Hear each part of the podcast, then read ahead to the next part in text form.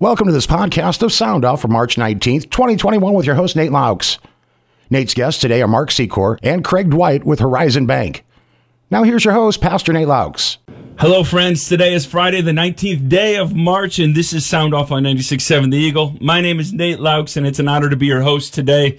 I'm glad you're with us for the next 40 to 45 minutes to have a civil but important conversation on matters related to your life and community. I'm not going to lie, I'm excited about today's show. I'm excited about most shows, but I'm I'm super excited about today's show. I'm not lying to you at all. I think it's going to be a great one as we're going to be talking about the banking industry, the economy, and maybe even a little bit of GameStop. With 75 locations in Indiana and Michigan, Horizon Bank is one of the largest public companies in Indiana. It's my honor to welcome to the show the chairman and CEO of Horizon Bank, Craig Dwight, and executive vice president and chief financial officer, Mark Secor. Welcome to the show, gentlemen. How are you? Hi, Nate. Glad to be on the show. Thanks for inviting us. Good. Thank you. Now, Craig, you've been interviewed on CNBC. You've been quoted in national newspapers. You've rung the bell at the New York Stock Exchange. Do you feel like you've finally made it now that you're on my radio show? This was my goal my whole life was to be on your radio show, so I'm delighted to be here today, and uh, you know I can now retire and move on. Thank you, Nate. Yeah, that's that's true. That is true. All right, now, uh, Craig, you've been with Horizon Bank for quite a few years starting your career as an hourly employee and working your way up to the chairman and CEO. Many people aren't familiar with the long history of Horizon Bank in LaPorte County. Can you give us some of that history? Where, where did it start? How old is Horizon Bank? And uh, how long have you been here in LaPorte County? Yeah, Nate, I'd be happy to. Uh, first of all, I, I enjoy hearing the histories of all businesses. It's pretty cool how uh, companies get started and they grow and expand over time. In Horizon Stories, we were founded in 1873 by the Garretson family, and our first deposit and uh, end of the day balance was ten thousand dollars. At the end of the first year, our total assets were $100,000 in 1873. Now, $100,000 can be an average deposit for a day now for one business. So it's, you know, times have changed. Uh, during that uh, 148 year history, we survived over 30 recessions, including the Great Recession of the 1890s, the Great Depression of the 1930s, and then the most recent Great Recession in the 2008 2010 time period and two pandemics, the 1918 pandemic and the 2021 pandemic that's taken place today. So uh, a wonderful heritage. Uh, we've grown to now almost six billion in total assets. Uh, we have 72 offices. You mentioned 75. We're down to 72, uh, and still growing, still expanding. So and we're headquartered in county. And when when did you start with uh, Horizon Bank? 1979. Uh, not so. I'm not as old as the bank.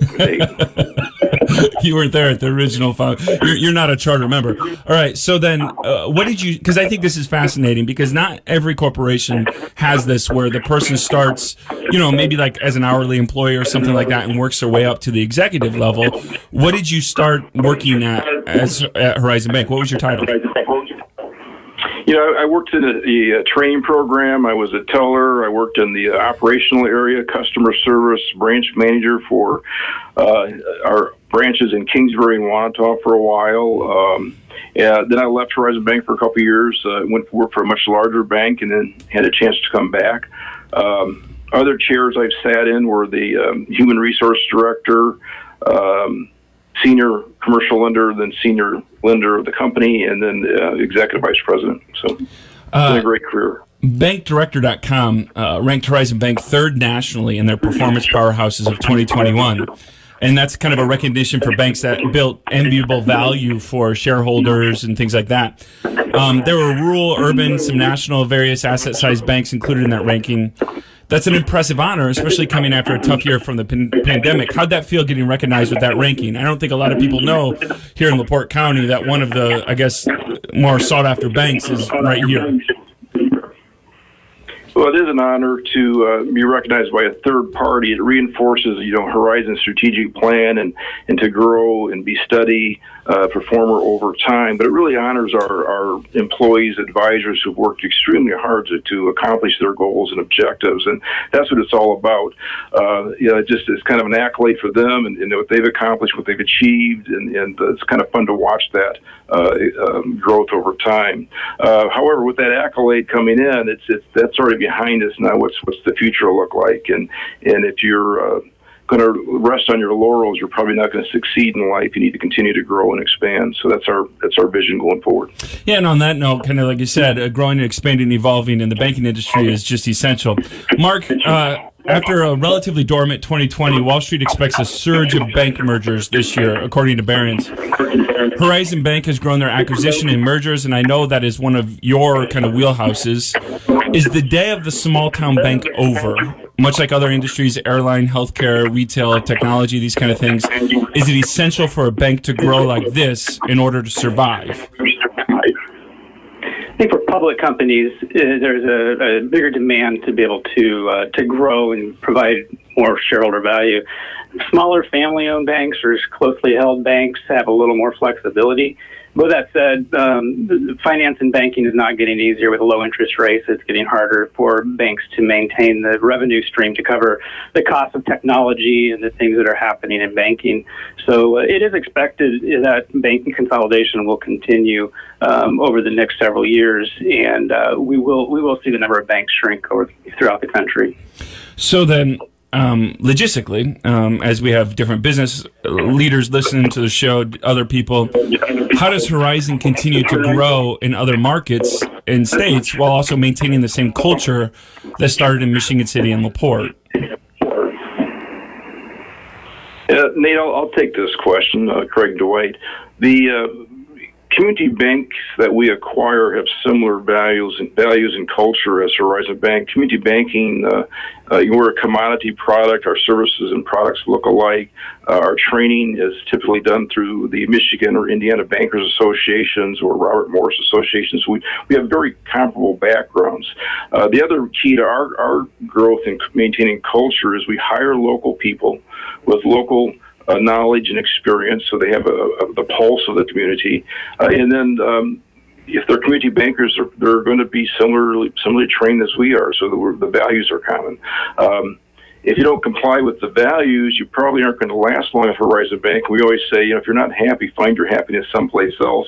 Uh, we do have a strong, strong value system in our company uh, that we uh, support, and uh, you know, the other recommendation is when we when we acquire another bank is you know find out what, what the culture is, find out the processes of, of Horizon, and adopt them. If you want to change them, do so through the processes and, and, communication channels we have. Don't try to fight them. You know, if you try to fight things and say uh, A, B, C, you're you're, you're probably going to uh, end up creating more stress and anxiety for yourself. So, uh, you know, adopt the values. Our values are, are really simple to, you know, treat others with respect and dignity, diversity, um, integrity, and honesty.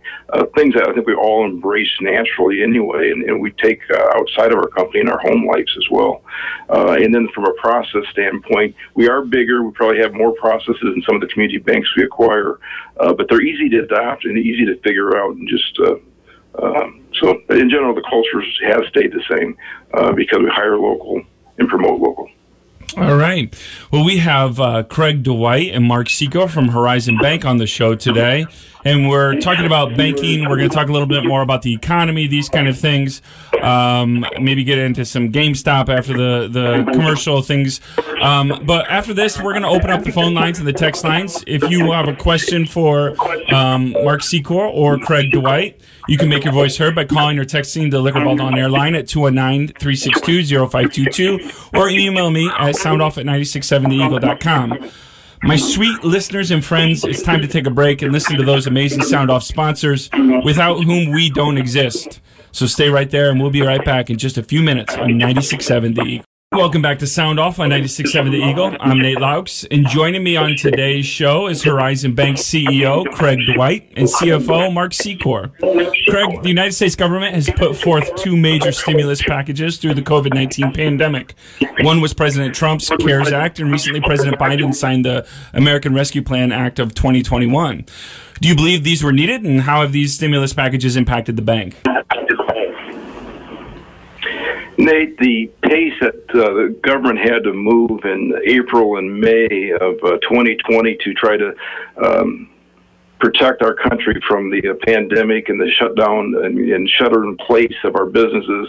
Um, so I think the first fit round one of the PPP programs and the, in the stimulus act was okay, but they had to react quickly. The second one, I think, is um, um, they, are spending too much money, and I think uh, they're creating huge deficits for our grandchildren and children to pay for years to come. And the money should have been more focused for uh, those that need it, such as those that are unemployed, uh, men and women who are staying at home because they have to um, no child care services, um, businesses or, or business sectors that are struggling, such as retail hotels, restaurants, entertainment, and travel. Uh, those are the sectors that are needing that. Our unemployment rates today in Michigan and Indiana are typically in the five to six percent range today. There are pockets where they're higher, such you know, such as Michigan City, Indiana, but those pockets have been higher traditionally, even during the good times, and but they're coming down. So I think the unemployment rates speak well that we're, we're headed in the right direction, uh, and I think this 1.9 trillion dollars is uh, is too much. All right, let's get to a caller here. Hello, you're on Sound Off. How are you? Welcome to the show. Yeah, I had a question. Uh, looking at the uh, prospect of digital banking mm-hmm. uh, coming up, uh, I'm really concerned about that, and uh, I want to know if you think uh, if and when it does happen, will we have a choice to have both cash or digital, or do you think they're going to entrap us into the entire digital process? All right. Thanks for thanks for uh, calling. Did you guys did you guys get that question? Okay, Mark, do you want to answer that? Um, I can take a stab. Craig may have something to add, but um, I, I, I don't hear we don't hear anything that the cash is going anywhere anytime soon. Um, local banks will be there. I think the, the the difference is we saw a huge transition to digital banking um, through the pandemic and when things were shut down, and that pattern hasn't stopped.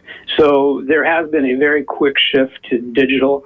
Um, but uh, there is no plans uh, immediately or in the future to stop uh, local banking and, and cash activities. Yeah, there are countries that have already gone digital and moving that way quickly. China's adopted a digital currency, and now they're afraid they're tracking the uh, patterns of their their citizens accordingly.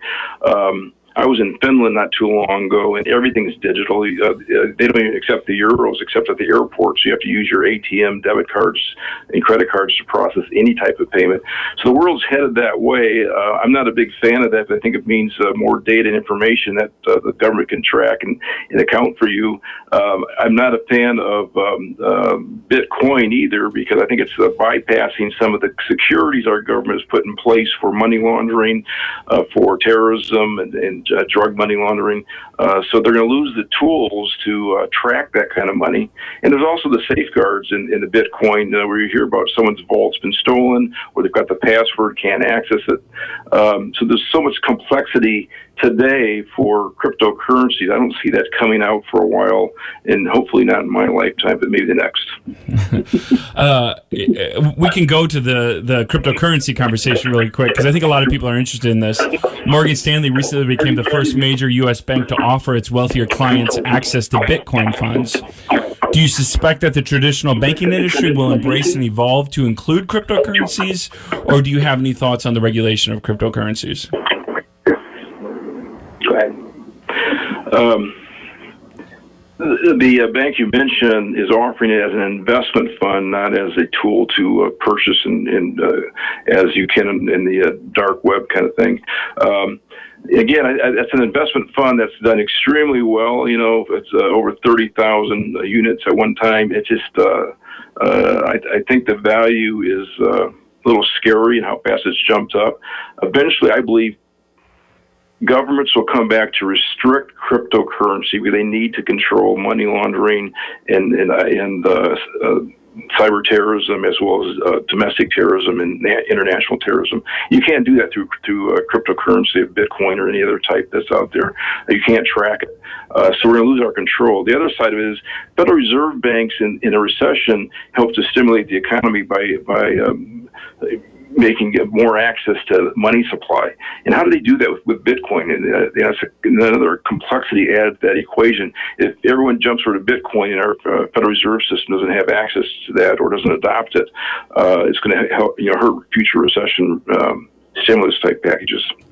All right. Um, if you have a question on any of these things, or you want to uh, uh, ask uh, Mark or or Dwight a question on these, you can make your voice heard by calling or texting our Liquor Liquor Vault on air line at 219-362-0522, or you can email me at the studio at soundoff at 967theeagle.com. Mark, I want to go back to you here. Um, there's a lot of conversations about the economy, these kind of things. How, would you rate the general health of the American economy right now? Are you, as somebody that's you know kind of a keeping a, a look on the not only local economy but also the general kind of health of the national and global economy? Are you worried? Are you confident? Do you have concerns about specific industries? Where is your mind at on that? Yeah, I think there there has to be a, a, a, level of worry just because we're in an uncharted territory with everything that's happened. But I think what what we see locally and in our markets throughout Michigan and Indiana, um, we see very positive trends. Um, as Craig said, low unemployment. Um, we have very low delinquency rates, and that's true across the banking industry. Um, now that was due to some of the the benefits of the uh, stimulus plans of allowing banks to modify credits so that we could help people get through this time when they have less revenue by deferring payments or deferring principal payments or interest, and uh, so that has helped. And, and um, but what we're seeing the most stress in in these areas are hotel hotel loans, uh, restaurants um, in leisure and hospitality uh, type businesses. So that's where the stress is here, but we we we know where it is. The, the businesses are managing it. There's a lot of communication. Um, I think where we'll see the biggest problems are in your densely populated areas where they're slower to open. Uh, the big convention city center cities. Um, I think those are going to have more trouble coming back, um, and where the rest of the country might have an easier, a better time. Craig, do you have anything to add to that? You know, there's a huge pent up demand. We talked earlier before we started the show about uh, getting the vaccine. So, you know, I'm already scheduling travel. I didn't travel at all last year, and, and I think most of us would probably concur that travel was limited. Uh, uh, car sales volumes are up. They're breaking record uh, production of sales uh, January and February, and I hear March is even doing extremely well. They can't get new cars as well because some of the chips are missing, so they're selling a lot of used cars. The uh, dealers are, are holding price because of the demand. Um, I see things are positive. And then for Northwest Indiana, we got the double track coming in uh, 2022, 2023 when it's going to be completed. That's going to be a big boom. Uh, we've had the uh, housing market's been incredible with the lower interest rates. Uh, you can't find a home to buy. Homes that are going on the market uh, in LaPorte County are selling for above asking price, getting four or five offers within a couple of days. Uh, so it's been phenomenal. It's, it tells you that one, people are leaving the dense uh, metropolitan area of Chicago moving this way, uh, and and two that uh, there is that pent up demand. It's it's, it's going to bust loose. I, am positive with the outlook.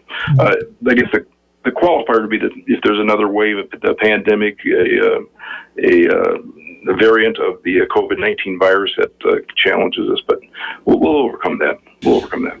So then, I, I want to kind of uh, push on that a little bit, uh, uh, Craig. Is you know do you then see interest rates staying low for the near, you know, for the future essentially because they are very low, l- lower, and they stayed low when the economy was healthier before the pandemic happened, and the Fed chair uh, Jerome Powell kept them low. Do they plan to keep them low for a while? Do you think? Where, where do you think the future of uh, interest rates are in America? You know, the Fed only controls short term interest rates, and the bond market really uh, dictates the longer term rates. We see the big jump in the bond uh, market over the last couple of weeks. There, uh, U.S. Treasury 10 years over 175, where a year ago was less than one, uh, even a couple months ago was less than one. Um, the uh, um, Federal Reserve Bank is going to have to start to taper off their buying and purchasing and expanding of their balance sheet uh, in the mortgage market. When they stop doing that, you're going to see a big jump in mortgage rates as well. I, rates are going to come up. It's a question of when. Uh, there's a lot of cash sitting on the side right now looking for investment opportunities. There's a lot of spin up or pin up demand. We start spending our dollars down. I mean, there's less dollars to invest in bonds. It means the price is going to go, uh, and the yield is going to go up in the bond market. So price will go down. Mark, I want to talk about PPP loans, which is something from uh, uh, the CARES Act that went out for mostly small businesses. And this was just essentially money given to small businesses to make it through the pandemic. How, how much PPP loans did Horizon Bank handle? And do you think there's still a need uh, for more of these small business emergency loans? Yeah, in the uh, first round, we did just over $300 million uh, of PPP loans to our businesses.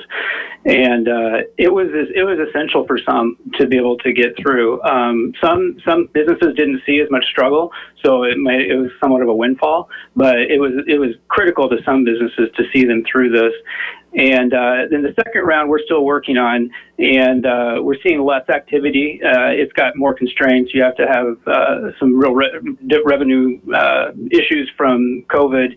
Um, so it, it's a, it's not as uh, not as not as many dollars are going out for that one. But again, it's targeted to those businesses this time on that really need it and that uh, uh, to help them get through this pandemic. What are your loan officers hearing from small businesses? Are they are they hearing more confidence coming, or is there still a lot of anxiety from a lot of our local small businesses?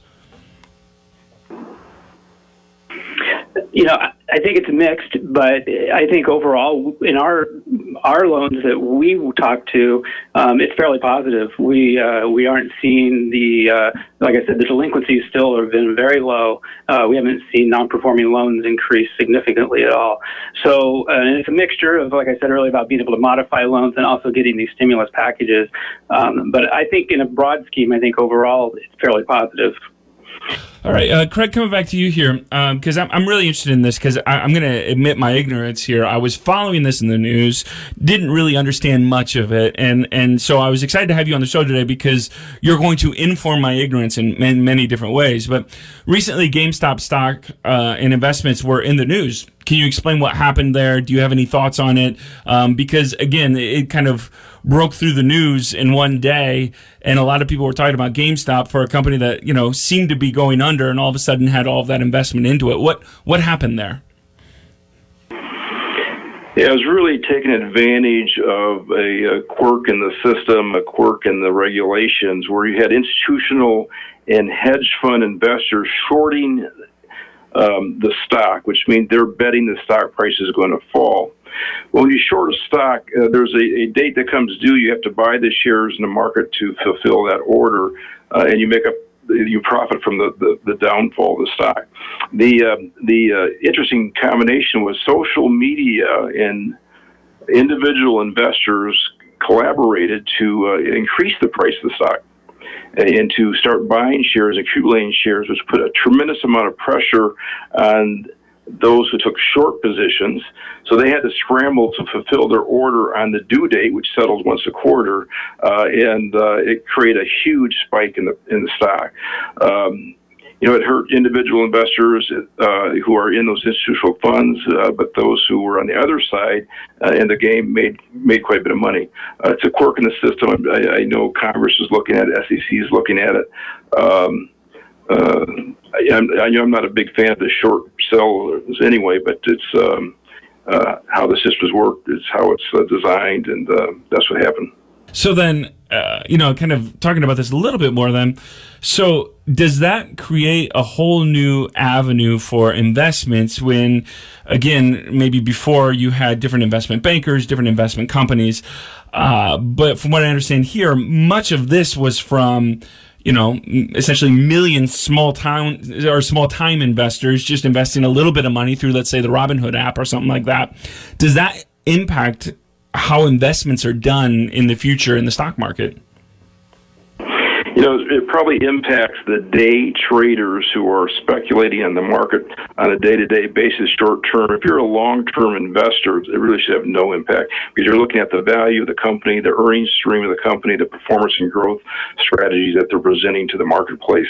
Uh, but if you're, you're a gambler and you want to, want to bet and take trades, uh, these kind of vehicles will benefit them on a short term basis, uh, um, or it could come back to haunt them. You know, it depends what side of that trade they're on.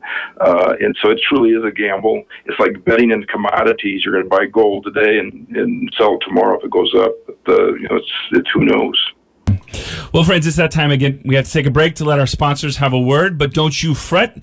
We'll be right back here on Sound Off on only on 96.7 The Eagle.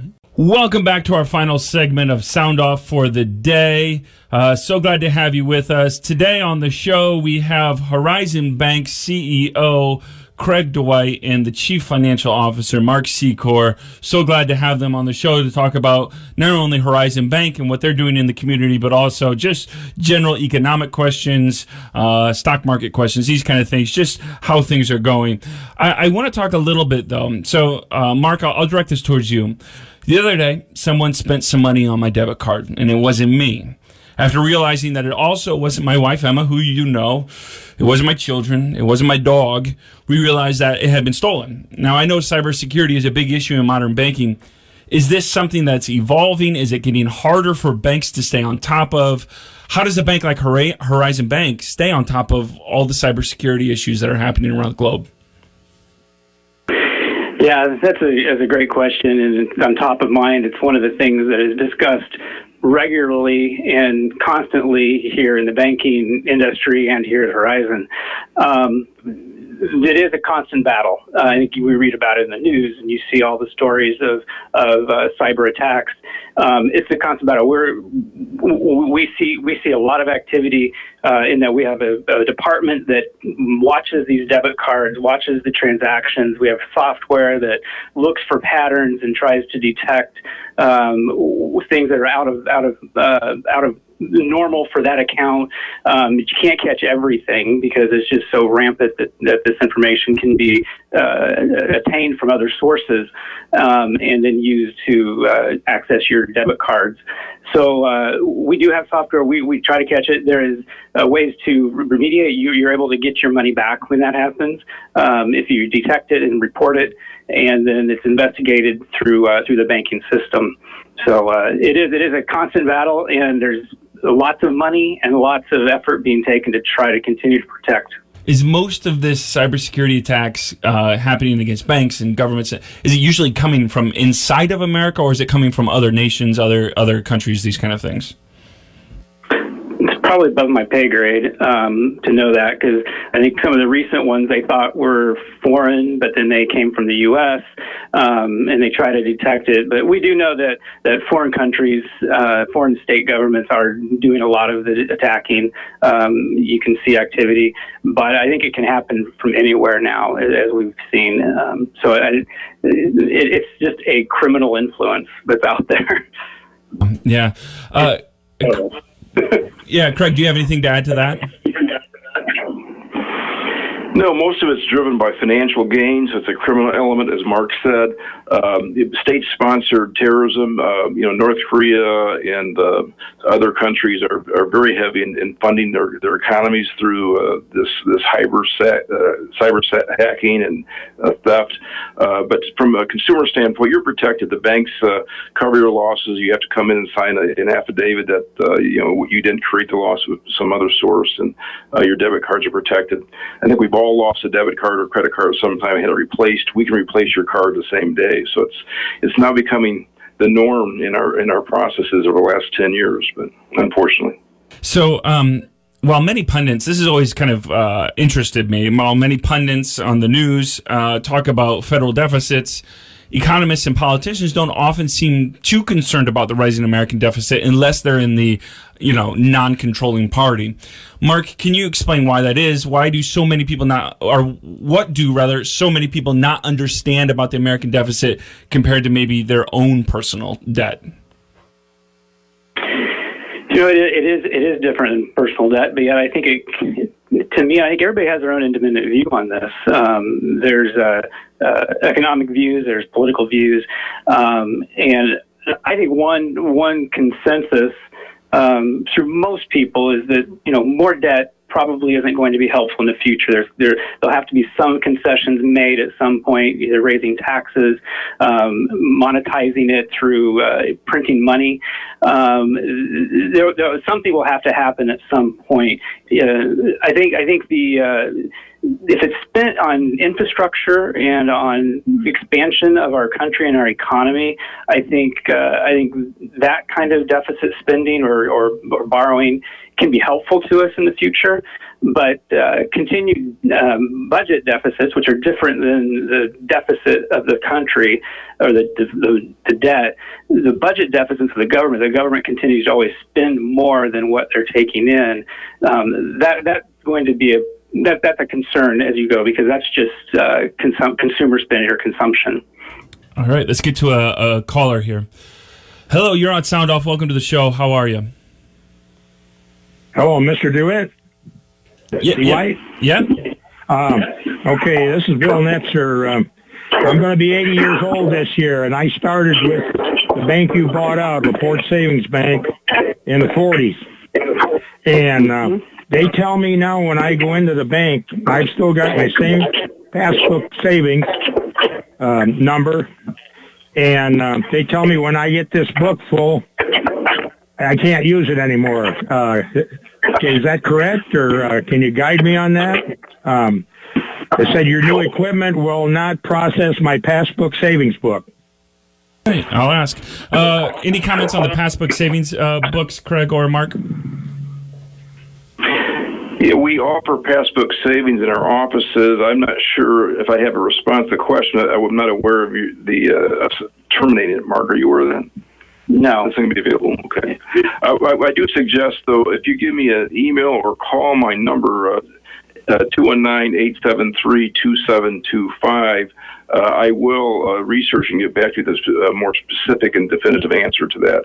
Um, but I'm not Okay, aware of us okay. terminating service. Yeah. So.